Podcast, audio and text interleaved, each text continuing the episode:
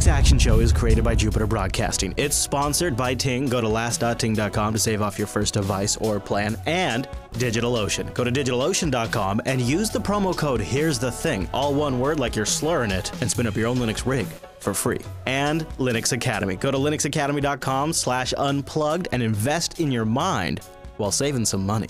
Welcome to Linux Action Show, episode 433. My name is Chris. My name is Noah. Coming up on this week's episode of the Linux Action Show, we got a bunch of things that are happening now, as Wolf Blitzer says. Noah is live on location. We're going to tell you more about that in just a moment. You might notice if you're watching the video version, he looks a little different. And he was on a mission. You might say a mission from the internet to convert a school's local broadcast system over to Linux it's funny because I was involved with my middle school's broadcast system way back in the day that was like this clunky video system, closed closed cameras, all this kind of stuff. Mm-hmm. And then it evolved into this really Mac heavy production. That's kind of when I got out. And it's fascinating now to see Noah's story go in there and convert the school from using things like iPods for cameras to a full Linux powered production setup. So we'll bring you that story plus uh, additional educational tools for Linux and students that are using Linux, all of that in today's episode. In the news segment, we'll talk about this supposed new ransomware that's going around for Linux. There's also some uh, hubbub about OpenOffice potentially shutting down, as well as a bunch of other really great stories. Plus, we've got the feedback. But before all of that, Noah, do you know what we got?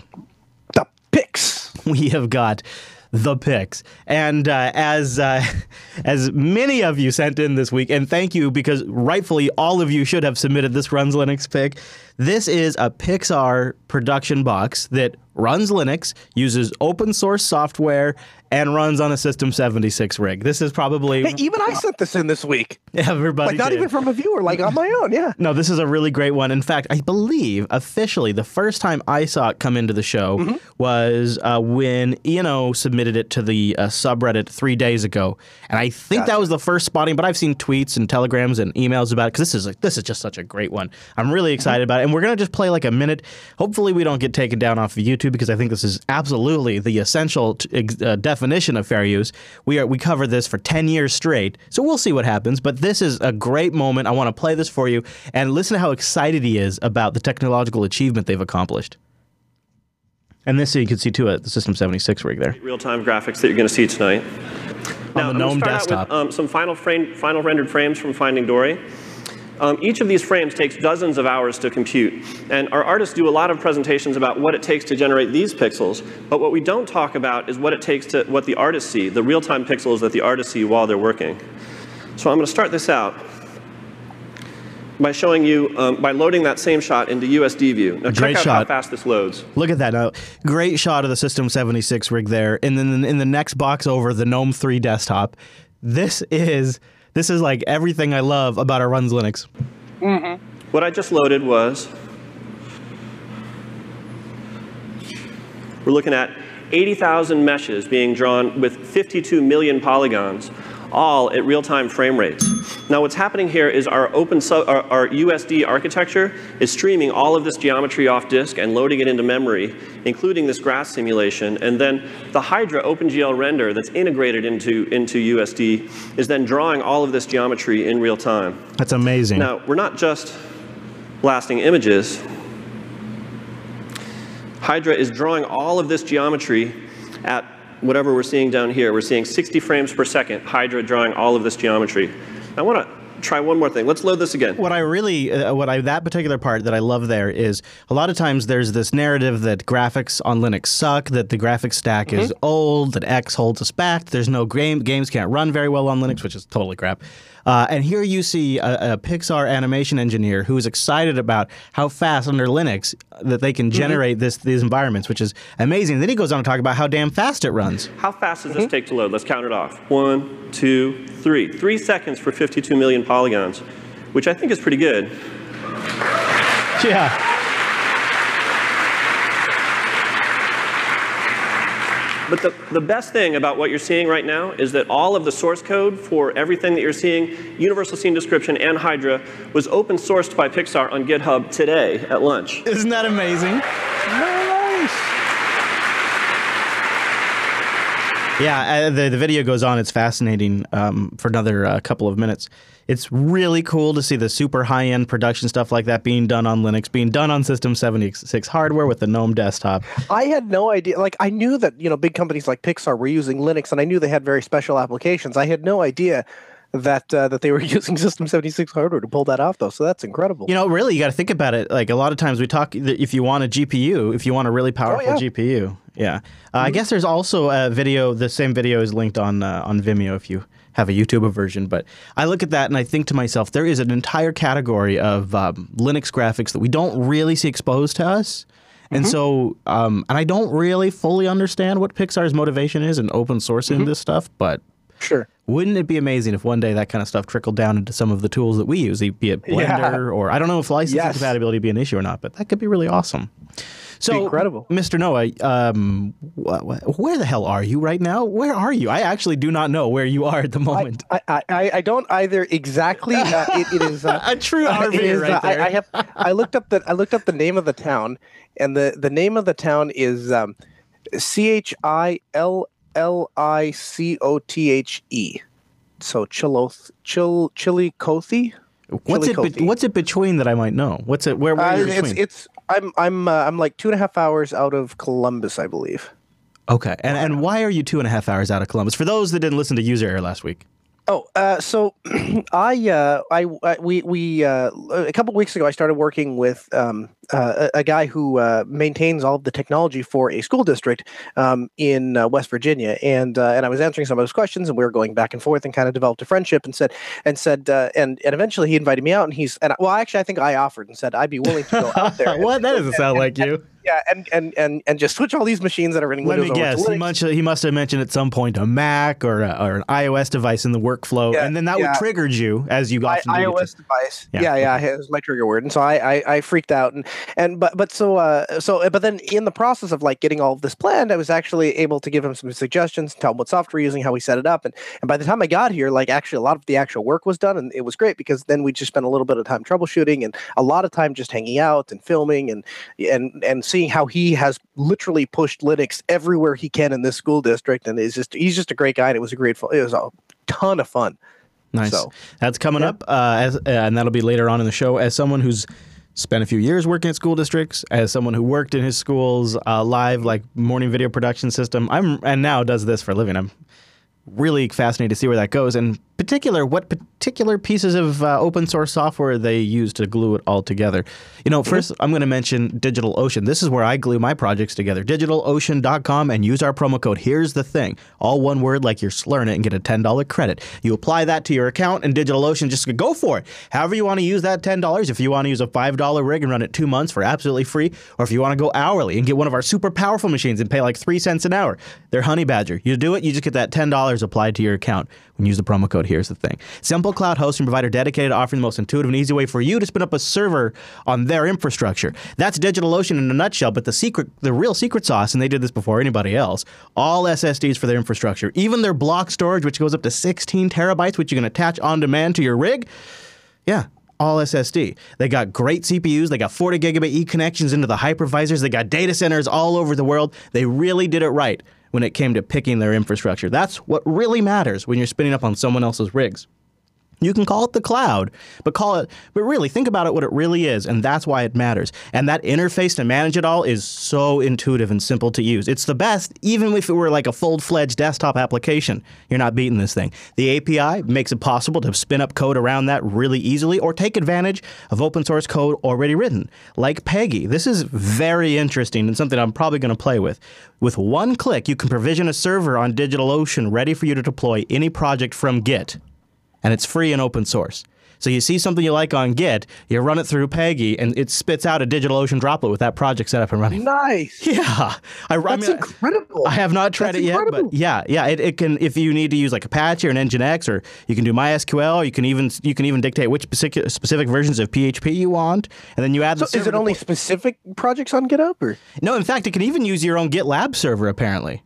So it's really cool. I know. I, I haven't tried it yet. I was just looking at it this morning. This is an example of applications that just take advantage of their straightforward API. It's nice. Here, here's something. Here's here's here's an idea. Why don't we get a Linux API so I can start taking advantage of that on my laptop?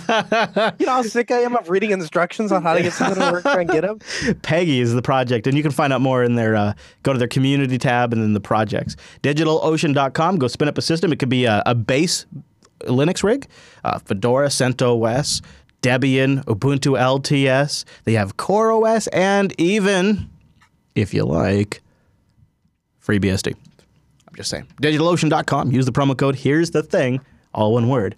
And thanks to DigitalOcean for sponsoring the Linux Action Show. And also, Noah, now that you're a developer, Yes, I'm a developer. I write yeah, code. You, yep, yep. Uh, you can learn to set up a local programming environment for Python 3 on Ubuntu 16.04 with the latest guide over at DigitalOcean. Nice. Yeah, just for you, I put that in there. Thank you. DigitalOcean. Thanks, DigitalOcean, for sponsoring Linux Action Show.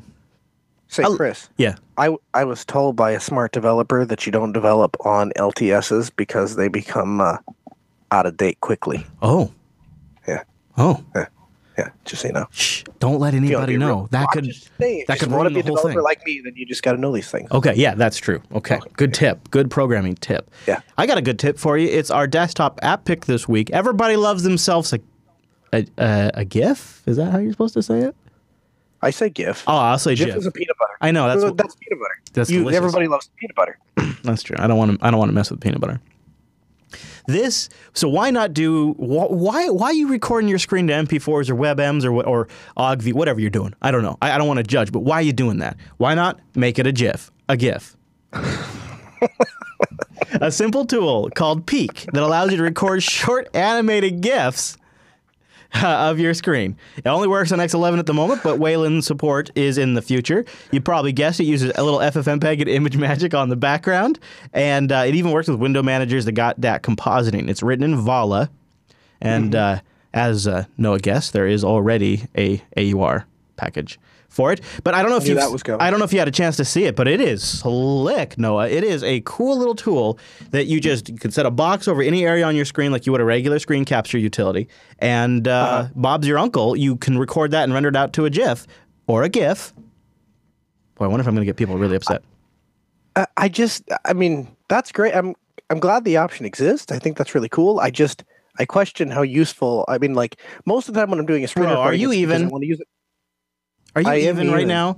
As I Mr. Like, I use Telegram for everything. What does Telegram support? Yeah, okay, fine. It supports GIFs with a hard G. Uh, however, the problem with the Telegram is I hate it when people get, send me GIFs with a hard G in Telegram. No, it's not about you. I, I just, It's not about you. It's about it's it's about okay. Let me give you okay. I'm going to give you a little. I'm going to give you a demo right now because okay. uh, how about you give me a real life example? yeah, I'm going to Well, give you you're- I'm going to give you a real life example right now. Okay, so let's say uh, you ended. This is my GNOME desktop, and let's say you ended up uh, I like on. your wallpaper. Thank you, thank you. And you ended up on the GNOME desktop, and you wanted to know how to add a bookmark to uh, Nautilus. Not that you don't know how to do this, but let's just say that was the scenario, right? All right. Okay. So do you see how there's this transparent window right here that floats over Yes. the UI?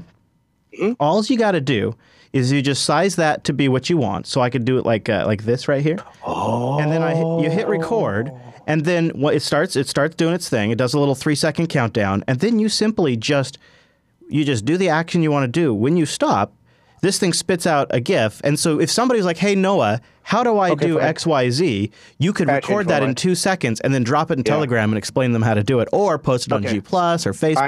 I, I, changed my mind. I like it now. and the UI is so simple and easy to use. I mean, look at this thing. It's just it's just for a short little, yeah. for short little. Yeah. Okay. Yeah. Sure. That makes sense. Yeah, it's like it's like. Screencast Lite, and it's just Peek, and it's easy to install. It just uses you know pretty much everything that's comes standard on a Linux distro. So uh, yeah, and it's uh, it's available now in the uh, Hey You Are in the How You Are the animated the. GIF recorder.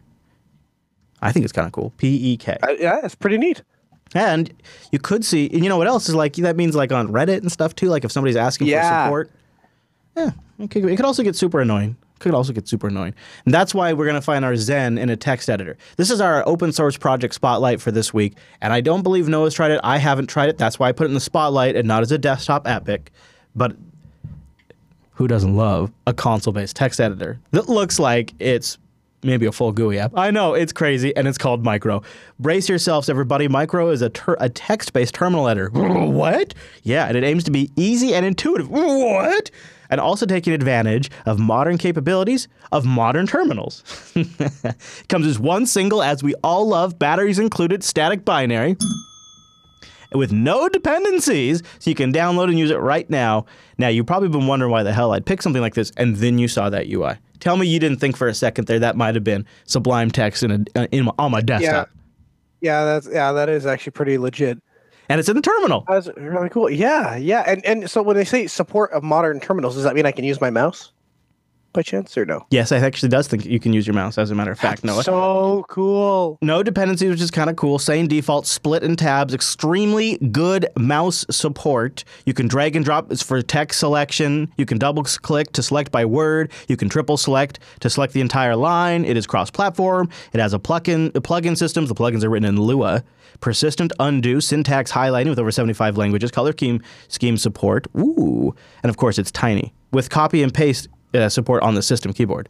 Those are all things that I, I like, it. and the UI is I pretty love good. it. I don't really have a need for something like this at the Oh, moment. I do. Yeah, I thought some Oh, people I might do. though. Yeah.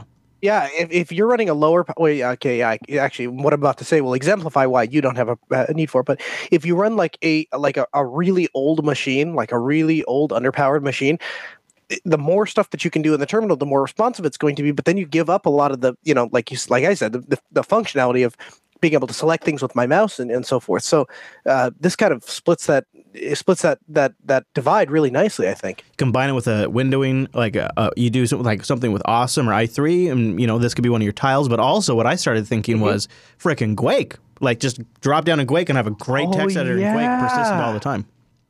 Then I was kind of like, that's that might be why I would install it. So I'll probably give it a go after the show and Mm-hmm. toss it in Quake. And then what I might do is just uh, put the executable in my sync directory and I know, see if that works. If it's Mm-hmm. all portable like that. You heard me mention it earlier, so I just wanted to officially mention the next episode of User Error, brand new show launched on the Jupiter Broadcasting Network. It's actually two Linux users and the beard. Three.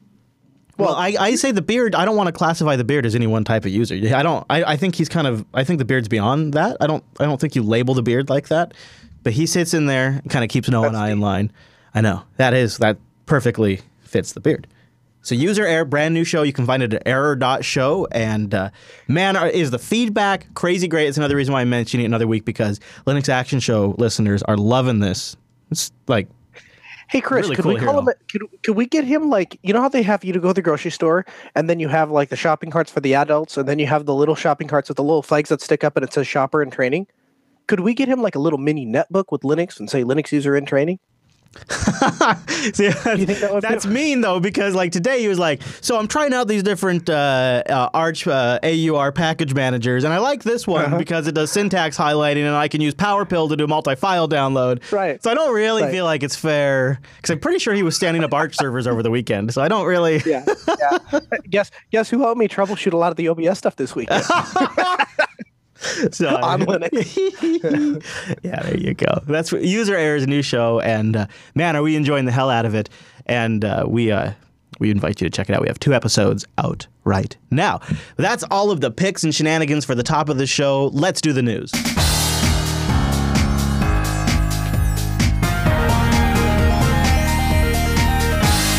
The news, and this episode is brought to you by. Ting.com. Won't you go to last.ting.com? That'll take $25 off your first device. Support the show and learn a little more about the Ting Network. It's mobile that makes sense. It's really simple. You pay for what you use, no contract, no early termination fee. Last.ting.com. Usually your average monthly bill probably around 23 bucks depending on your usage. It's really nice because it's just think of it like this: you want to you want to add a tablet, you want to add a phone, you want to add a Raspberry Pi. It's six dollars for the line. You can buy a straight plain old SIM card from Ting directly for like nine bucks when it's not on sale, or you can buy a full device. It's really nice. No, and I've been using it for years now.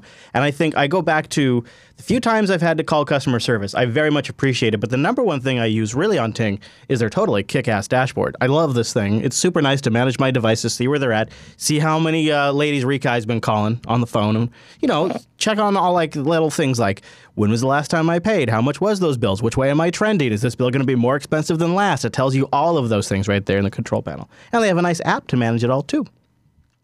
I've been uh, Noah and I just on the pre-show we're talking about like getting a getting a new phone, and I mm-hmm. got I got two suggestions now uh, because you were particularly thinking for your wife. Now I don't know about I know probably this m- might not be the phone for you, but it's such a great deal. I'm going to mention it while it lasts. The Moto E second gen is on sale right now for 57 bucks. I know that's mm-hmm. not quite your speed. But 57 bucks, dude, for an unlocked no contract. Android phone. All right, how about this? But I bought it. I bought a Moto E, no contract, Mm-hmm. It's the low Android budget phone. Yeah, I know.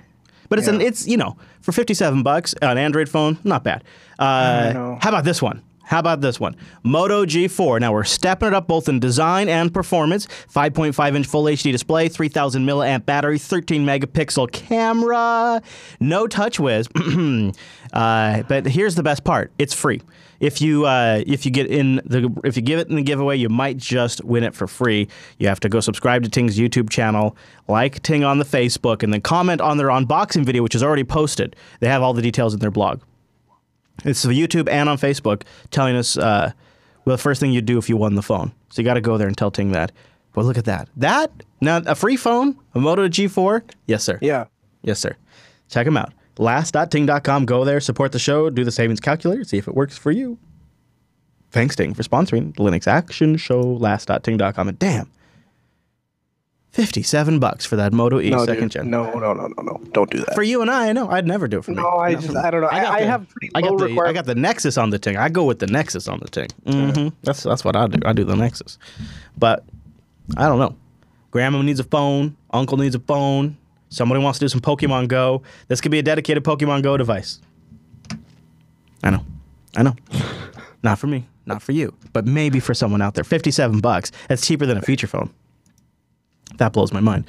So, did you hear about this story? There was a Florida man, Florida man that has powers like no other man to get arrested for hacking into kernel.org. Yeah, Florida man was allegedly hacking into key Linux infrastructure. His name is Donald Ryan Austin. He's 27 years old. He's been charged with four counts of international transmission causing damage to a protected computer.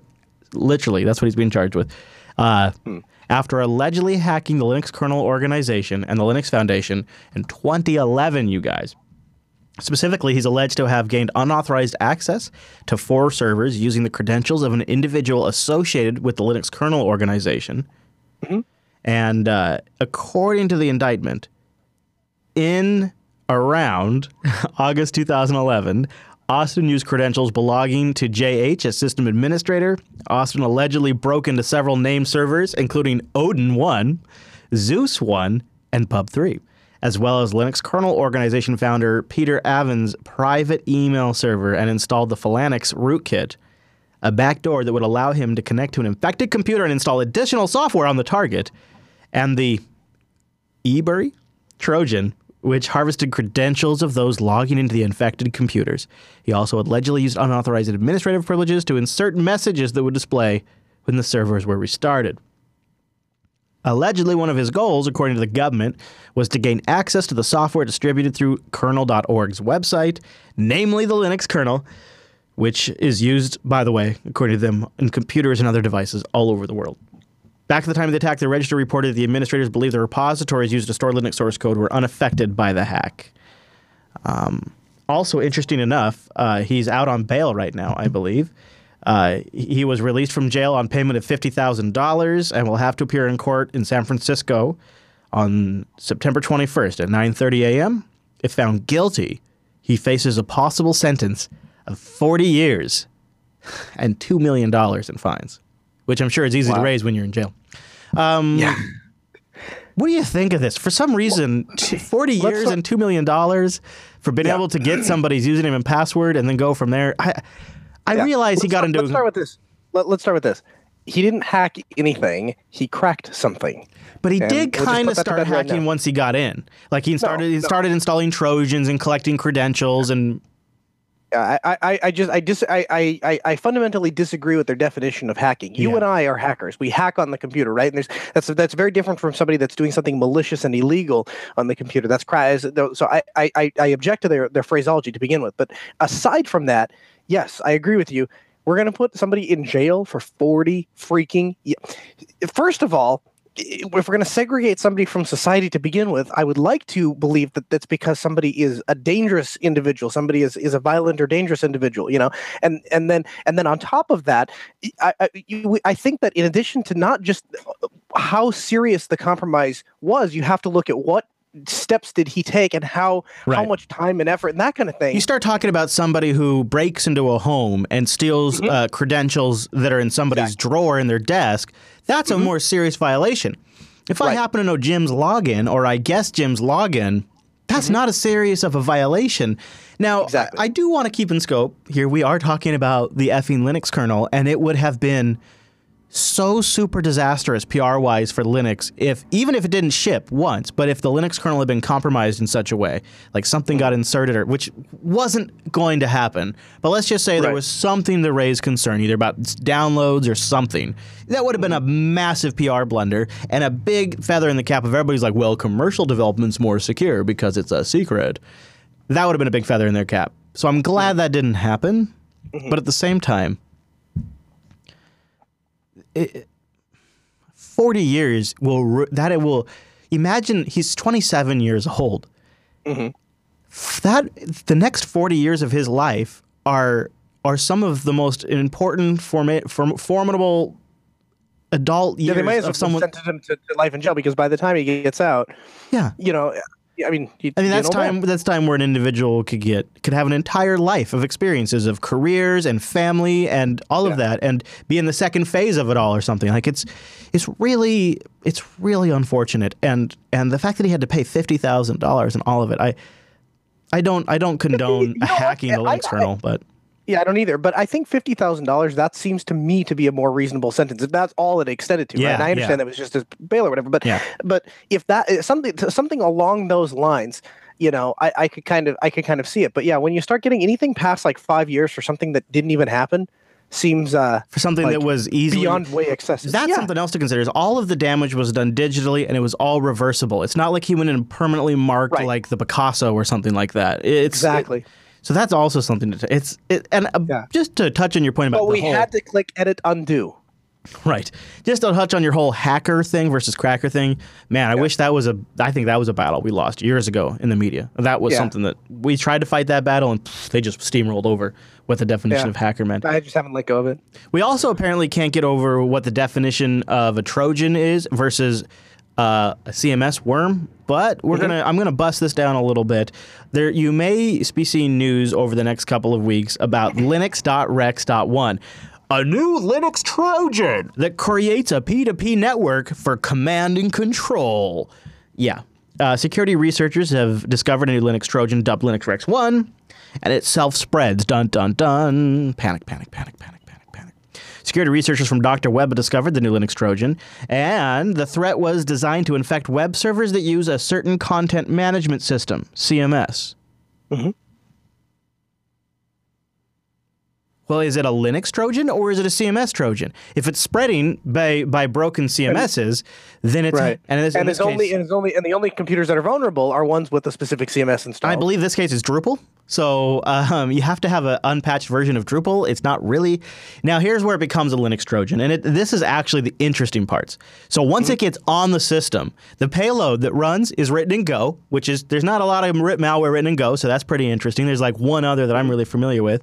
Uh, and it provides it, prov- once it's on the Linux box, it starts doing a whole range of stuff targeted at Linux. So this is kind of where they get away with it, uh, including sending out spam messages, launching denial of service attacks, and then, of course, spreading itself over this peer to peer network. And the spam messages that it sends out are fake ransomware notices that look like they're coming from the website. So you get like an email from JupiterBroadcasting.com saying your files have been encrypted. Go here to pay in Bitcoin, and you go pay in the Bitcoin, you get nothing because nothing's ever actually been encrypted. Uh, the botnet composed of machines affected by this uh, Linux Rex 1 established this peer-to-peer system. Each node of the malicious network is able to share data with peers by using a protocol implemented by the malware's authors. so their own protocol. Uh, that's pretty neat. Once the Trojan's launched, the computer starts operating as one of the network nodes. The malware program receives directives over the HTTPS protocol and then sends them to other botnet nodes if necessary. So it's like it can be like a mesh network type thing. You can get one that's talking to the It's internet. secure though. They're doing that very securely. Yeah, They've implemented this They're very well. probably using Let's Encrypt. Uh, if necessary, when commanded by the cyber criminals, Linux Rex One starts uh, starts or stops a, D- a DDoS attack against a specific IP. So you go out there, you get all these machines on your botnet. They're controlled over P2P, and then you can direct them on DDoS attacks. I guess that's kind of interesting, and, the Bitcoin thing's kind of interesting too. It's kind of being overlooked in the reports. Uh, you know, wanting ransom for something that doesn't actually exist. But in reality, once again, Noah, we got ourselves one of those. It's a Linux Trojan. It's Linux malware. It's taking out Linux Exactly. servers, and it's exactly. it's actually Really doesn't have all that much to do with Linux. no, no, because it could write something just like this once it got on a Windows box if they're doing that. Right. So, um, yeah, I just want to do a little a little Hey, bit of you know busting. These guys, they actually seem to be decent coders. Uh, Is their code available on GitHub? Because we here's what we could do. Here- Here's what we could do. Okay, I got an idea. We could take their code and we can modify it and make like JB Satcom slaves and have that spread around. Then people could rebroadcast Jupiter Broadcasting content. We could make our own peer-to-peer broadcast network using Linux malware. that would be sweet. What could go wrong? What could go wrong? Curious about your thoughts on this one. OpenOffice, after quote unquote years of neglect, as the register puts it, Oh. could shut down. OpenOffice management is considering retiring the project. No more OpenOffice. Yeah, There- I'm shocked. Well, there are apparently not enough developers. The project leader is hmm. particularly worried about the ability to fix security problems. In July, want OpenOffice OpenOffice issued an advisory about a security vulnerability, and there's no fix. The problem could hmm. let attackers craft denial of service attacks and execute arbitrary code. One of the workarounds suggested by the OpenOffice project was to use LibreOffice or mm-hmm. Microsoft Office. Mm-hmm. This is what happens. This is what happens when you, as a company, think you're going to take over an open source project and then cast it to the wayside and say, well, we now own this thing and we'll just have it exist. Here's what's going to happen all the people that are maintaining it and developing it, they're not going to come work for you. They're going to fork that project and make a better project, and then they'll go work over here and let your project die a slow, sad, lonely death. I mean, I don't know LibreOffice- anyone that still uses OpenOffice. Yeah, LibreOffice has all the momentum. Well, so OpenOffice was downloaded more than 29 million times in 2015 have- for a cumulative total of more than 160 million downloads since May of 2012, just according to stats that are available on the website. sure. 160 million people, apparently. Yeah. Now, who knows if they're still using Uh, it? it's more than yeah. Well, that's more than I would have guessed. I wonder how many of those people, because I used to do this back, and this was probably not all that long ago. I would download OpenOffice and then realize that wasn't the one I, meant- I meant the LibreOffice, but it just it's ten years of calling it OpenOffice, and you know when I hit the the you know the the super key and type writer, doesn't matter which one's installed, both of them you know open up, but it, it just takes me a little bit if I'm on a machine that doesn't have Yeah. LibreOffice to go get OpenOffice, and so and so I wonder how many of those people did that and went, Wait, well, why is this different than the other one? Oh, oh this is a different thing, and you know, Don't ask me, man. I'm still trying to install Star Office, so don't ask me. This next story is not really to poke fun at the GNOME project, but man, does it suck when this happens, especially to an open source project. You remember a few weeks back, I talked about the GNOME Maps API getting yanked out, and the yeah, well, turns out now uh, the GNOME Weather API got pulled, so now GNOME Weather is broken, and uh, it's, it's really kind of a shame. So GNOME Maps and GNOME Weather both have recently had bad setbacks with online providers, and maybe it's just time to acknowledge that um, these we shouldn't be APIs. so many online services into our local desktops. yeah, these APIs that it's okay if it's not open source because it has an API. That only is good for as long as they want it to have an API. Just six weeks ago, GNOME Maps could no longer display maps. Now, earlier this week, GNOME Weather was hit with a similar issue when the National Oceanic and Atmospheric Administration of the U.S. NOAA, shut down the Weather API critical to GNOME Weather. According to details posted on the NOAA website, the METAR API endpoint that GNOME Weather depended on was discontinued four years ago and then was just shut down completely this week. Four years ago. Uh, and, and the author of the uh, article here, where I'm reading from, says that GNOME Maps and Weather are clearly not built for failure. And this is something we've talked about on Coder Radio. When the APIs they depend on disappeared, users were left with a completely useless app. GNOME Weather does fetch forecast data up to a few days in the future, and this data could have been cached and displayed along with a warning about it being slightly out of date. Since the user's device is offline or the API was unavailable, this would have at least helped provide users with a better experience than just forecast is unavailable and it's a blank screen. That's a really good point too. Is not only do we mm-hmm. need to think about how we're using these APIs, but like with maps, do they need to be proxied? With weather, does the data need to be cached? So that way, if you can't connect to the API, you still have something to display. It's like we have mm-hmm. to kind of be rethinking how we're using some Sure. of these services. And uh, unfortunately, the GNOME project is sort of front and center and publicly learning from those experiences. How about a little transition from our friends, our cousins across the pond? If there was like a Linux, Unix, you've seen those maps where Family. like the We're different territories of. Linux, and it's like a world map. There's like Yeah. another planet that's like within Oh. our range, and that's the BSD planet. It's a little strange over there, sometimes echoey a bit, but they have themselves a little bit of a transition, and I think it's worth mentioning on the show because it's a project we've covered. Are they switching to Linux? PCBSD is turning into True OS. True OS, Noah. Uh, it kind of needed a new name. Well, I think I disagree with you there um, because uh, I, I don't know. I, I realize that there's a True OS server and all of that, and so it's kind of making the True OS desktop and True OS server more directly related. True is a super generic word, and OS is a super generic word, both of which are going to have horrible SEO, neither one of which make me think of BSD. And it it also, and this is, I've thought about I this that- and I, I don't think I'm I don't think I'm projecting here when I say this. Um, Uh-huh. I think it betrays a little bit of insecurity about the nature of the OS as it is a good desktop. What I'm trying to say is the name True OS it sort of speaks to the echo chamber nature of people that work on the, B, the on the BSD desktop to begin with. Like oh. all of these things are work great on the BSD desktop until you realize that most of them that I would want, I have to install a Linux transition layer. Or most of them aren't necessarily available yet, or et cetera, et cetera. Now, there are many workloads where it is a fantastic desktop, and I think TrueOS slash PCBSD is the best of the best of them. But I think there are oftentimes there's these strange limitations you run into when you switch to a BSD desktop that people afterwards go, "Oh yeah, that's coming down the road. That's coming down the road," and mm-hmm. I think the name TrueOS sort of betrays a little bit of that. And there's also a couple other changes they've made that I think are also very telling and perhaps potentially risky, even though they could make for huge um, feature differentiators. So TrueOS, one of the major features as part of this transition is they're moving to a rolling release. It's going to be based on FreeBSD current. I'm not a big BSD person, but I my understanding is that's sort of like basing your OS on Debian testing. So that's, or Rawhide, Fedora Rawhide potentially, but maybe not quite as turbulent.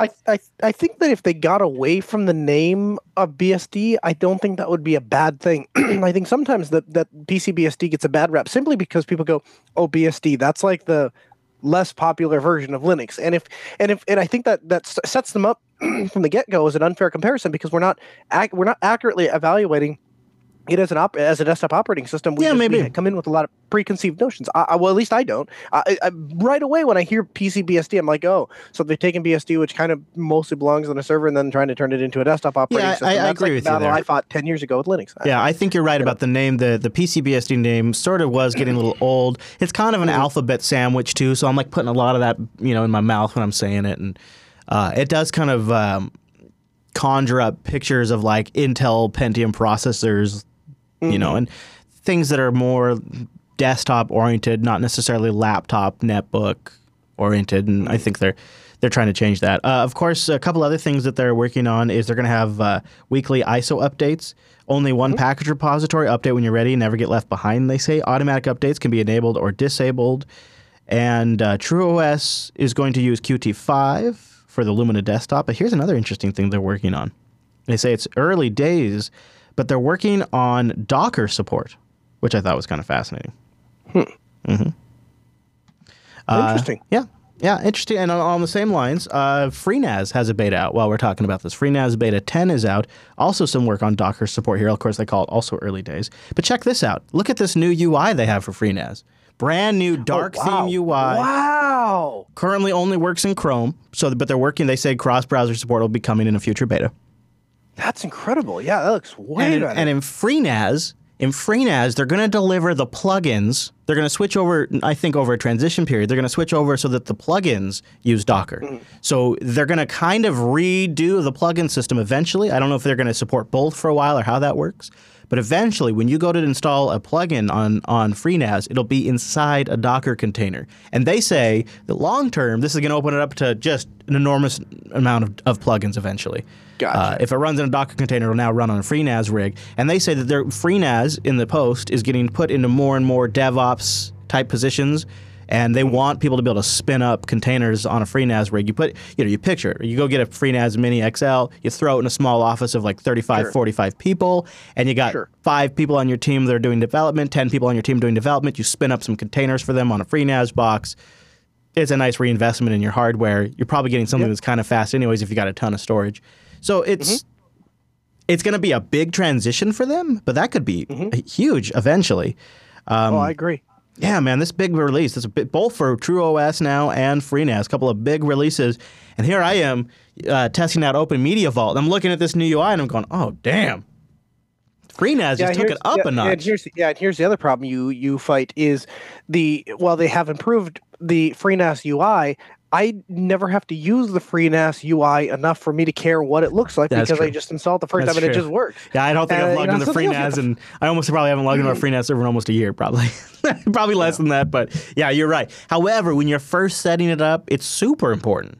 Oh yeah, yeah. No, I, I don't think they shouldn't do it. I think it looks great. I'm glad they did. I'm just saying And it, it- it's just you know if they transition to Docker for plugins where you might be deploying more application stacks and spinning more things up, you might Mm-hmm. be spending more time in that UI. And one of the things they're putting front and center, which is generally not a big issue on FreeNAS rigs, but look what they're putting front and center is all of these bar graphs: your CPU usage, your your load average, disk I/O, memory allocation, network traffic. Uh, they're even putting some uh, some ZFS stats in here, like the ARC uh, d- demand and things like that for the ZFS cache, which is really cool. sure. I, I think it's neat if this thing's going to end up doing a lot more work, uh, uh, improving the UI, because you might end up in there a lot more. Yeah, for sure. And it makes it a damn, I think it's going to eventually make it even more competitive. However, Open Media Vault 3.0 is almost out, and it's going to be a pretty refined product. And this could be a bumpy transition for them. You know what I mean? Like this could this this new UI and all that could take a little bit. Yeah, yeah, for so sure. we shall see. We shall see. But anyways, we uh, we'll follow both of these with some interest. I was trying to find out. Let's see. FreeNAS 10 is based on FreeBSD 10.3. FreeBSD 10.3. So there you go. I was trying to figure that out before we wrapped up. Okay, so uh, congratulations to our cousins, our BSD cousins over there. I, you know what? I, I kind of poo-poo the name a little bit. It's not my favorite, but I think it's probably better than PCBSD, which is also pretty generic and does kind of conjure up old stuff. So I think you're probably right, Noah. I'll, ch- I'll, I'm sure I'll learn to love it over time. You know, when new stuff comes up the first year, I was like, ugh. But over time, I'll figure it out. And, you know, when they release that new version, might, might be worth us giving it a little bit of a try because it got the Lumina desktop with the ZFS snapshot integration based on FreeBSD rolling. I'd be really, I've never tried a rolling FreeBSD install before. I give that a I'm go too. totally up for a review Yeah. of it. Yeah. So maybe we'll, maybe when it when they hit uh, when they hit final, we'll do a little PC or I'm sorry, a little True OS review here on the show, even though it's technically not Linux.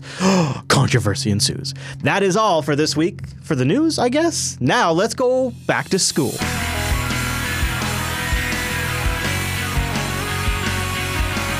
Not going to say how long it's been since I was in middle school doing exactly what these kids are getting set up to do right now, but it was one of my favorite things ever. And it was ridiculous with big old cameras and wires that went everywhere to this closed circuit te- television system.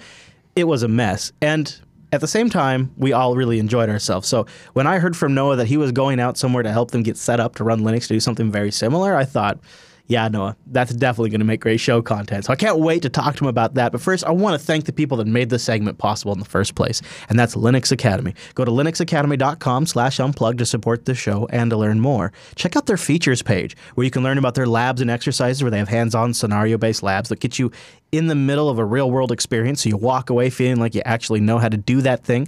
Think about that. That's one of the when it comes to work or tests one of the moments that i am the most anxious is when it's a new thing for me and i've never done that before and i don't have it all figured out yet. And when i have to tell my client or my employer that yeah i can do that because conceptually i know it but i've never actually done it before that is one of the most nerve wracking moments for me in any kind of client or employment situation. Not not even just for taking tests, but same thing applies there too. And that's what I really like about the hands-on experience at Linux Academy. Plus they have instructor mentoring available when you need it. They have nuggets where you can deep dive into a single topic, study tools like guides and audio and all those kinds of like notes and stuff that you might find useful when you're training. They're downloadable. You can take them with you. They're great. They have lab servers that spin up on demand. Note cards that can be forked by the community, and the community is packed full of Jupiter Broadcasting members.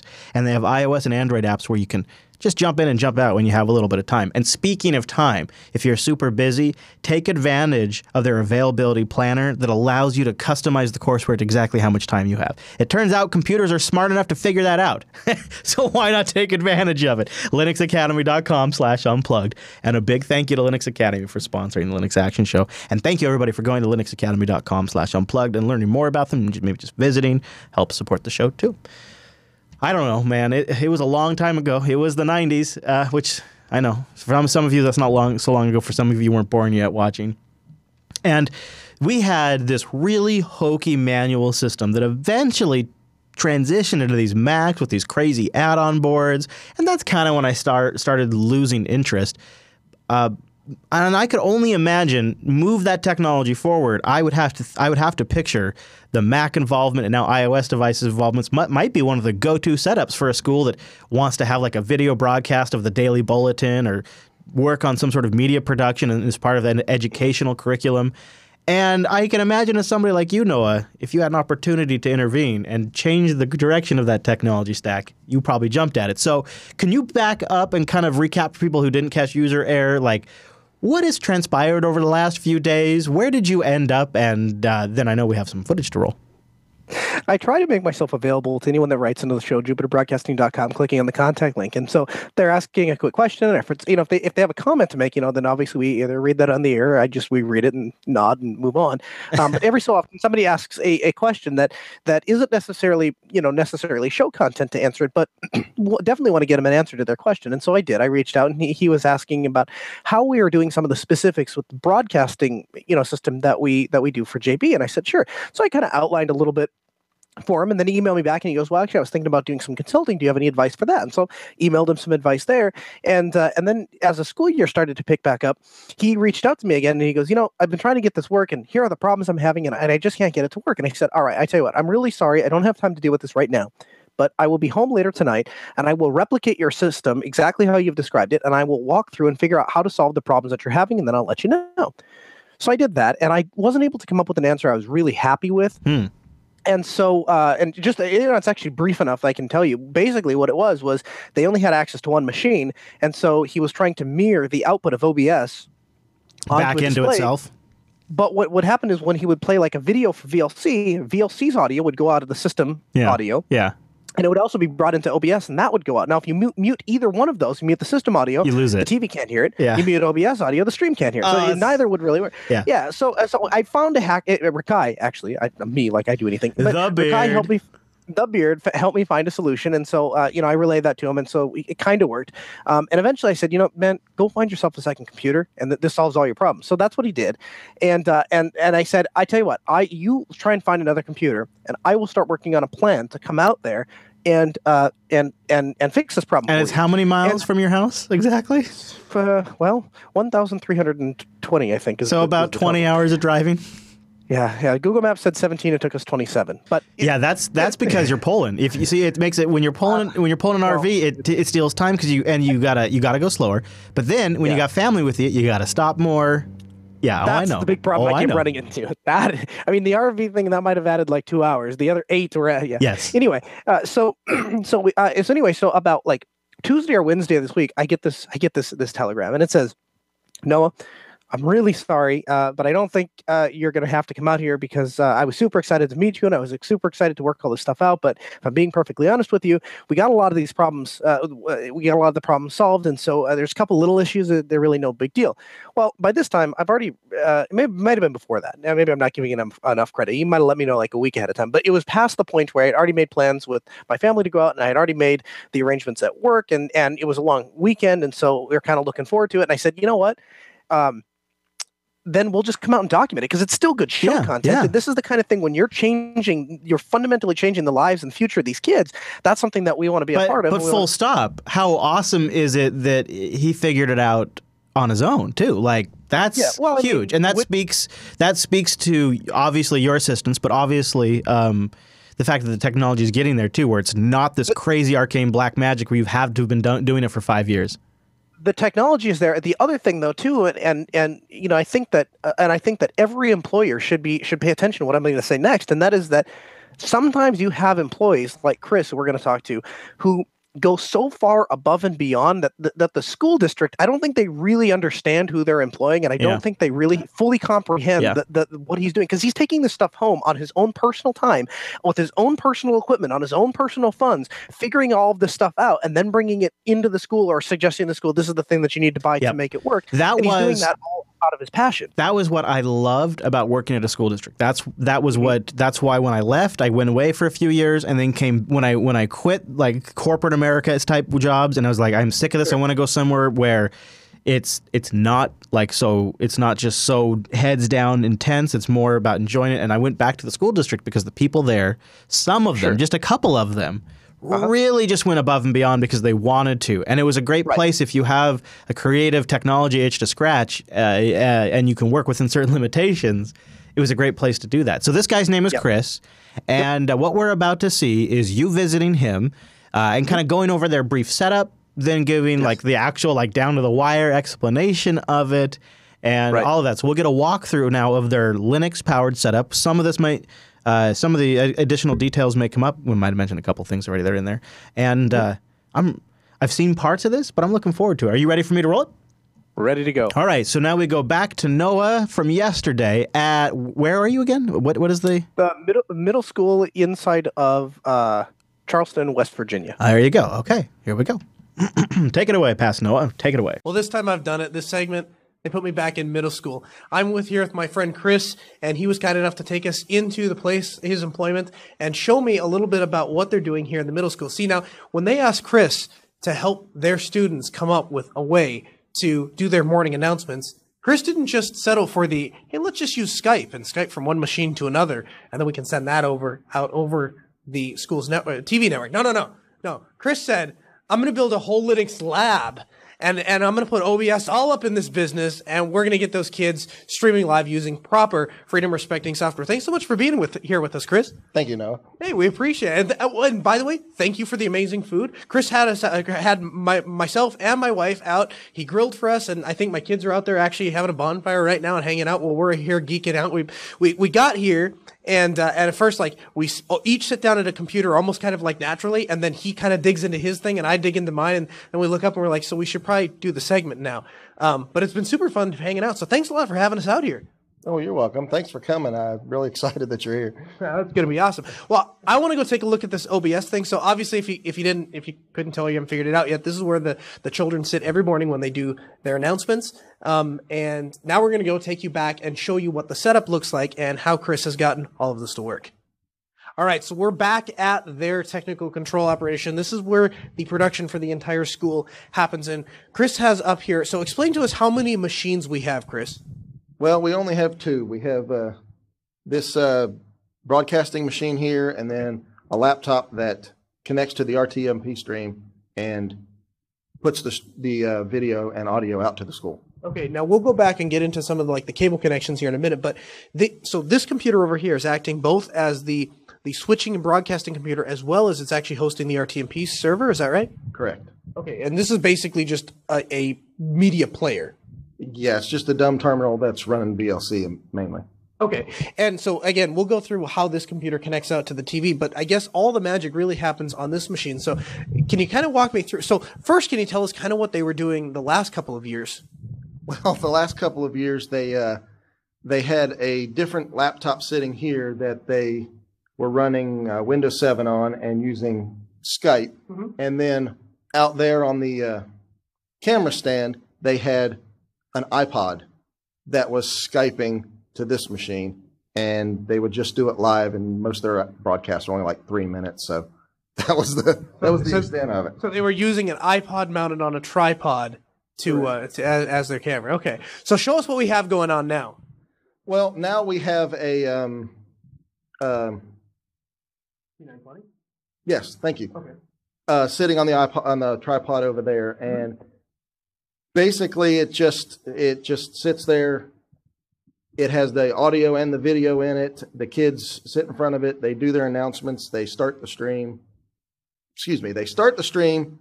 They start reading their announcements. Um, So so th- that so that's capturing both the video and audio. Then it's bringing it back into this device and then or in, into OBS. And I see that you have a number of different uh, graphic things. So you're doing all of the lower thirds and stuff as well. Yes, correct. Uh, every morning, they the different students that sit down there, they have one that sits back here, and they'll change the uh, the names for whatever student's sitting there.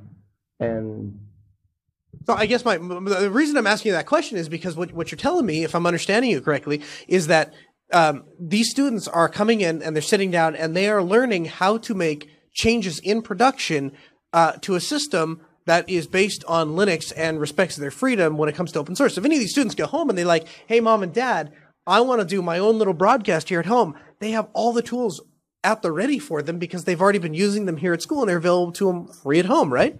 absolutely, See that that I think that's cool. I, you're definitely this is this is where I want my kids to get their education. All right. Well, uh, so that I mean, this basically we've covered this a couple of different times on the show. You know, basic switching and stuff. So now let's take. I want to go behind here, and I want you to show me what all of these connections do and how you're actually getting this to, to all the TVs throughout the high school.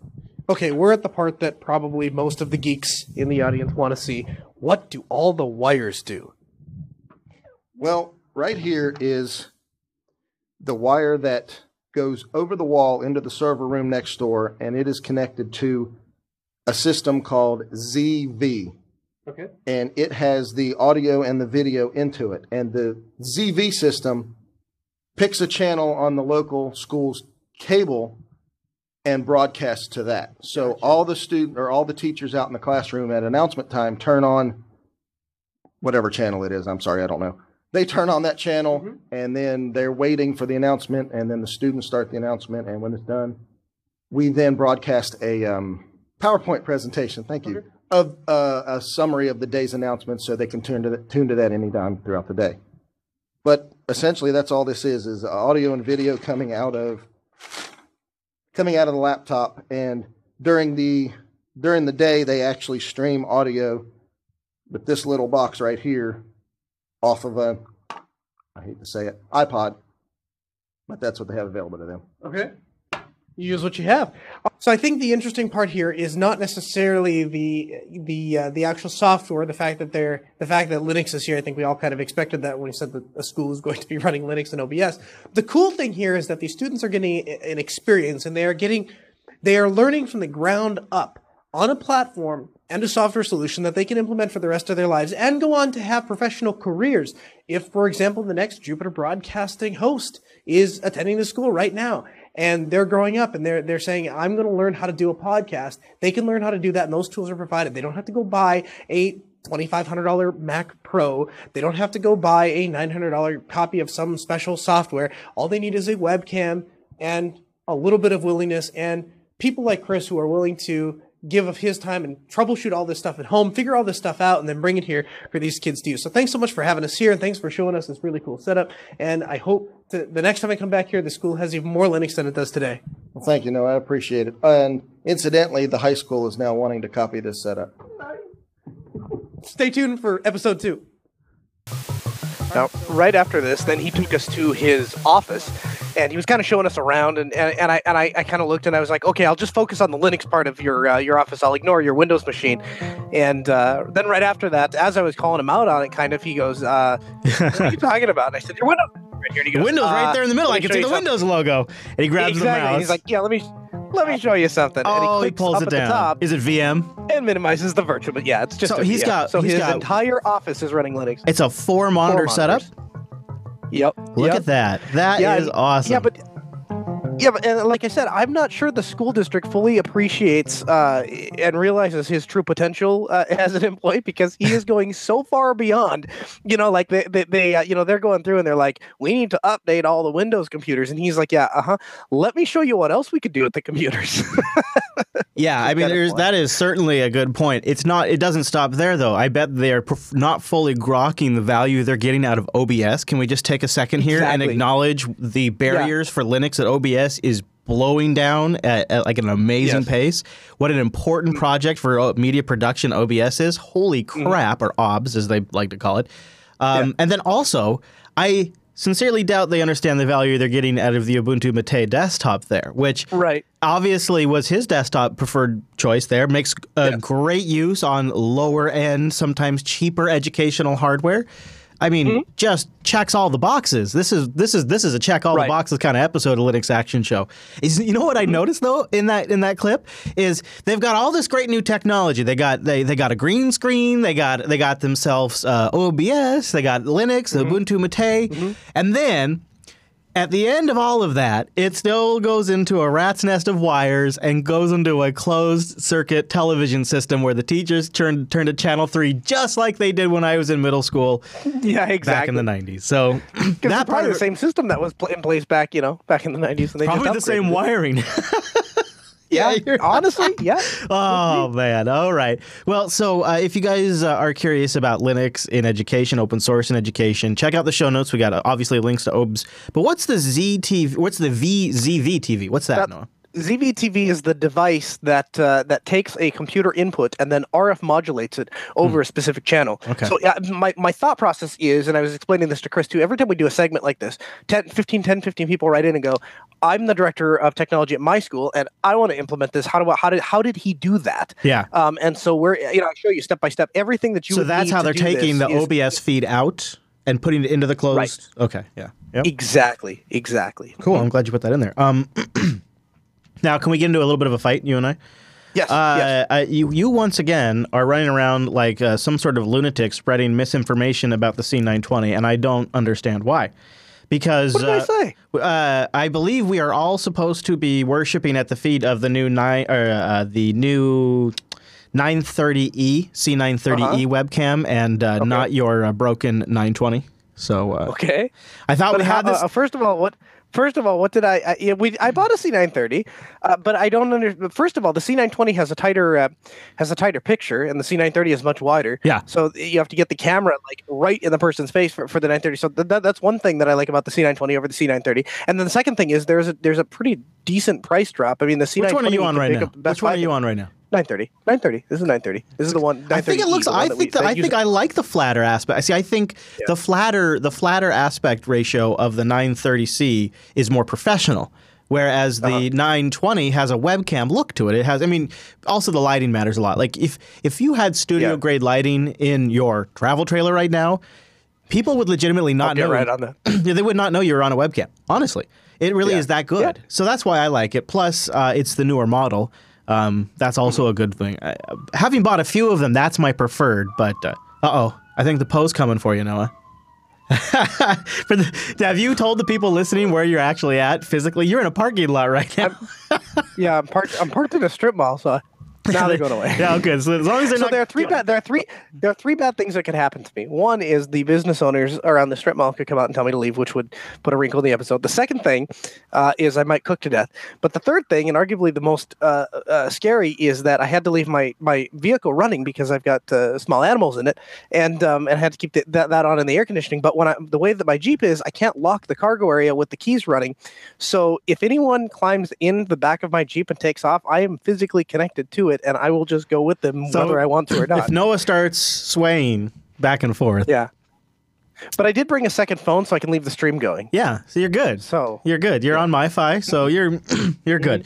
Uh, so we, but anyways, uh, I tease Noah, but we do have links to the webcams uh, in the show notes if you guys want to pick one of those up. Uh, and then, last but not least, and I think there's probably nothing that our audience doesn't already know, but it might be a good resource if you want to pass it along to somebody who's considering Linux in the uh, educational space. I linked to a. Uh, oh, what a pop up! Look at that thing. What a pop up. Linux and Ubuntu.com, besides their pop ups, has a nice uh, write up on the uh, six best quote unquote Linux distros for school.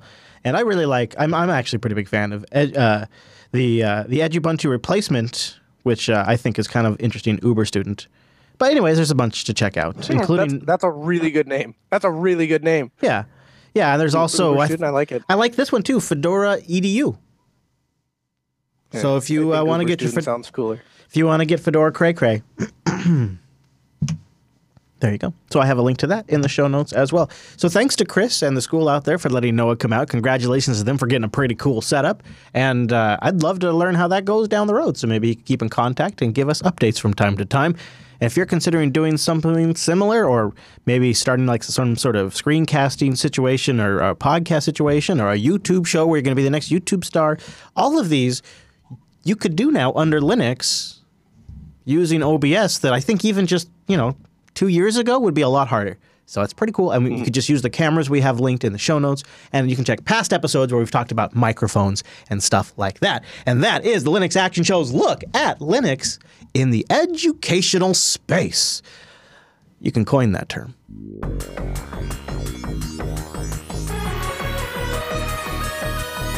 Uh, that brings us to the end of this week's broadcast. I guess as it is. So, Mr. Noah, we have a few emails to get into and some follow up. Uh, we'll do that here in a moment, but let's start with our thanks for System 76. Now, I don't know if you've considered this, but you just switched like I, I think I counted like five computers in that in that video. So that's five switches to Linux. Have you are you tallying that up? No, I uh, I didn't realize that we are like actually in a competition. So I guess life is a was- yeah, I competition, wasn't- Figure it out. Yeah, I wasn't keeping track, but I'll, I'll start. I'm gonna start keeping. I'll start, start you should. keeping track. Why not start right there, dude? You can start right there with those five. So they're for All this right. month. Everyone, everyone, everyone has switched to Linux from now on. Send an email to emma at system76.com. Yeah, there you go. System76.com. Go check them out. They build systems born to run Linux. They've got two different laptops now with the GTX 10 series graphics cards. Uh, Noah knows uh, this is 100% true. Uh, I was grousing over the week, sending him screenshots of. Yeah, he sends me like every time he thinks about buying it, which is frequently, he sends me a screen cap and he's like, Here's my config. Look at the here's here here's the price of Bitcoin. Here's the price of this computer today. Here's what I would want to buy. Here's what, all the things I think I could do with it if I bought it. Yeah. Here's how. Check it because you know now that see not only with the Oryxes, man, you get you get a ton of drive space, but now with the GTX graphics in there and up to 64 gigabytes of RAM, uh, this would be the alt. Speaking of OBS machines, this would be the ultimate OBS live stream editing production box all in one for the road. That would just be such a monster. I just, ah, I mean, they build great desktops too, and uh, uh, a bunch of different kinds of laptops, not just monsters.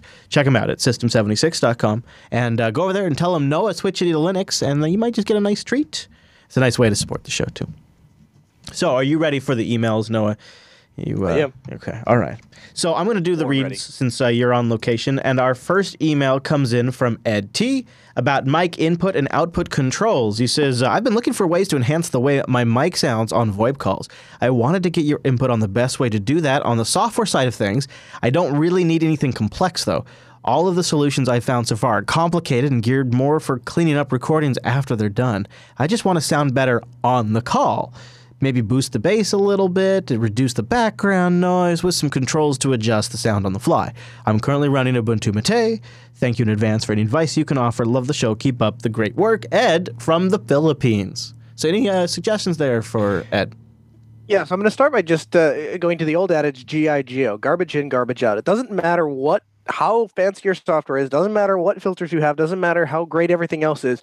If you start with the every time you you modify a signal before it gets to the computer and it and it, and it is for the worse, your you the, the overall quality of your product is always going to be that much worse. So start with a good microphone, start Yeah. with good high quality cables, put it into a good high quality interface and plug it into you know some sort of a digital connection like USB. Those would be my start. You can do all of that what I just described for under 179 bucks. We have I, I I've I've talked about it before. It's been a while now, I guess, but I have gone through and found components that are all natively compatible with Linux that will give you really decent, good starting audio sound. And you can have the mixer and the headphones and the microphone and the audio interface all for 150 bucks or I mean, people watching at home and in the chat room right now are going to say, Jack, use Jack. Send the audio through Jack, and then you can EQ it. That's nice because it's a software only solution. I'll tell you where mm-hmm. you're going to go wrong here. And it sounds like you're already going down this path. And this, my friend, is the path to muddy sound.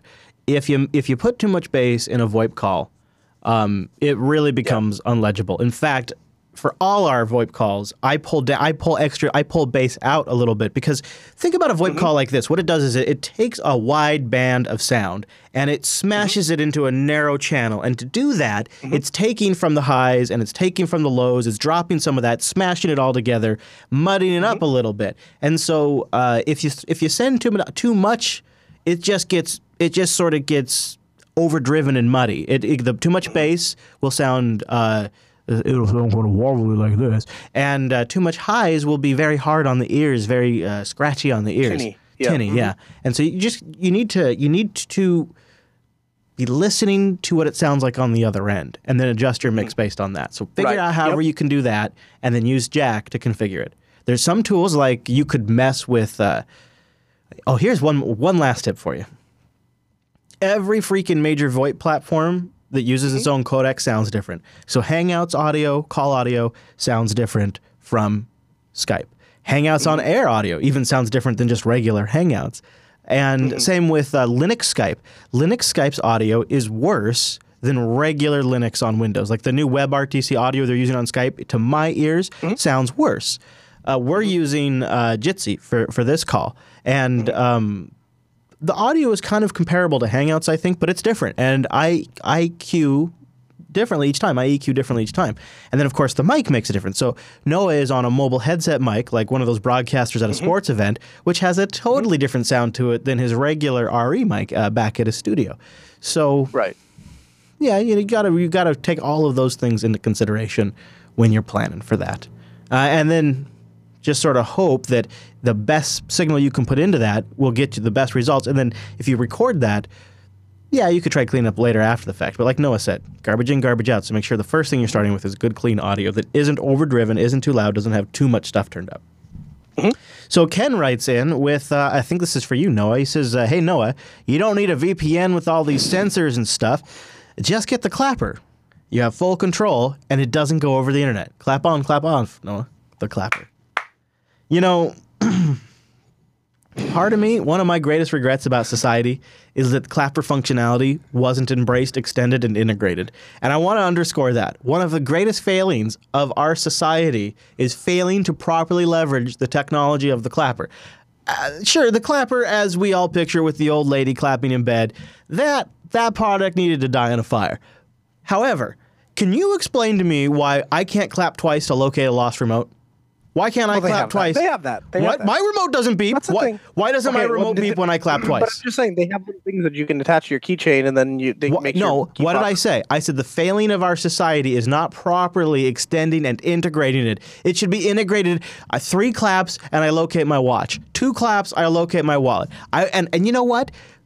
If it goes off accidentally once a month, no big deal because we've improved Yes, this it technology. is a big deal. You would lose it. No. You would lose it. No, you know, because you know what drives me nuts, Noah. You know what makes me absolutely mental is when I lose my remote for no, when I lose my remote for ten minutes every day. I do not want to spend ten minutes of my life every single day looking for my remote. I will take a random beep once a month when it mistakes a clap. And you know what? Let me program a clap sequence. Maybe I love the clap. Give me lots of clap. I don't care. I'll clap all the time. I'll five clap if I have to to locate my remote. I don't understand why we. I mo- hereby, I hereby challenge you. I hereby challenge you to a mental duel on the on User Error episode three when Rikai is here to back me up. No, uh, some your property beeping even if it's only once a month, would drive you absolutely nuts I to the s- point that you'd smash it before you let it beep. I say, sir, it is situational, and I will take you up on that debate. so if you'd like to contact the show, go over to jupiterbroadcasting.com slash contact and choose Linux Action Show from the drop-down. If you're watching on YouTube, give us a thumbs up and leave us a comment there. We're trying to share love with YouTube because you know what? Let's be frank. It's been a rough week over there. I don't know if you've heard of the news, but... Uh, the news is that YouTube will demonetize you for covering the news. And so people are getting super upset on YouTube and creators are threatening to leave. So in solidarity, give us a thumbs up and a comment over there and let us know that the YouTube platform is worth fighting for. And last but not least, don't forget you can always submit content directly to the show as a as maybe like a spotlight or a great desktop application or a Linux distro you love or a news story you want to comment on. linuxactionshow.reddit.com. Sunday's the time we do this. Find your exact time and your location at jupiterbroadcasting.com slash calendar. Watch it at jblive.tv. That's all the links I got, except for that guy's Twitter. Where do they go, Noah? At Kernel Linux. And also, while I think of it, you can also follow my company, Altispeed, at Altispeed. And if you are in the central Wisconsin area, we are looking to hire a part-time technician out there. And so if if you're interested, go over to altispeed.com and use our contact link and let us know that you're in the area and that uh, I will just assume if you put Linux Action Show in the uh, in the subject line that you're more than qualified to handle some of the stuff that we need to do. Because if you can understand the content on this show, you could definitely handle our clients. So if anyone's out in the central Wisconsin area and looking for a part-time job, let us know because we are looking. Hell of a deal right there. Speaking of the Twitter, you can find me on it at Chris LAS, like Biff Biff Biff did. At Biff Biff tweeted me last week and said, Hey, Chris, what was that light bulb that a listener sent you that doesn't require internet connection? I can't find it in the show notes. Uh, that might be my bad. Seth, he at LinuxFest Northwest gave me the LiFix. I think is how you pronounce it. L I F X. And you can find it at lifx.com. Read more about it, though, because I have not done extensive testing with it, but he gave it a a real hearty endorsement and uh, was trying to solve that particular problem. So there you go. You can tweet me at Chris LAS. I try to read all of them if I don't respond to all of them, and you can follow the network at Jupiter Signal. All right, everybody, thanks so much for tuning this week's episode of the Linux Action Show, and we'll see you right back here next week.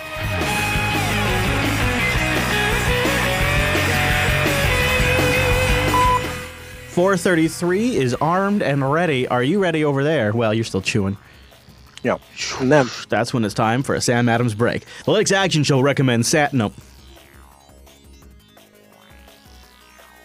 Although, Did I tell you? a beer sponsorship? Even Sam Adams would be badass.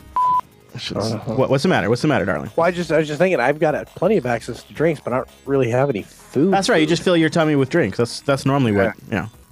Yeah. It's well, not- I'd have to cook. I know it's I not Coca Cola, but you got Coca Cola? You okay? Good.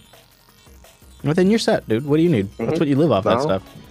Mm-hmm. When the uh, end times come, you are going to be one of the sole survivors because you've already trained your body over all the years to live off of uh, Coca Cola. Hey, you know what I noticed? Speaking of delicious, you are you.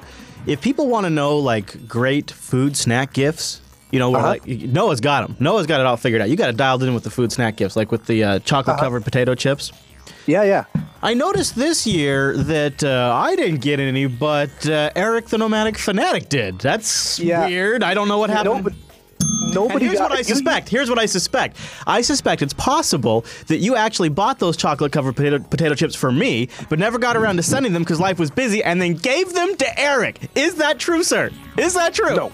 Oh, okay. No, nobody got chips. Nobody got. Usually I send them out. Nobody. I didn't even do Christmas cards this year.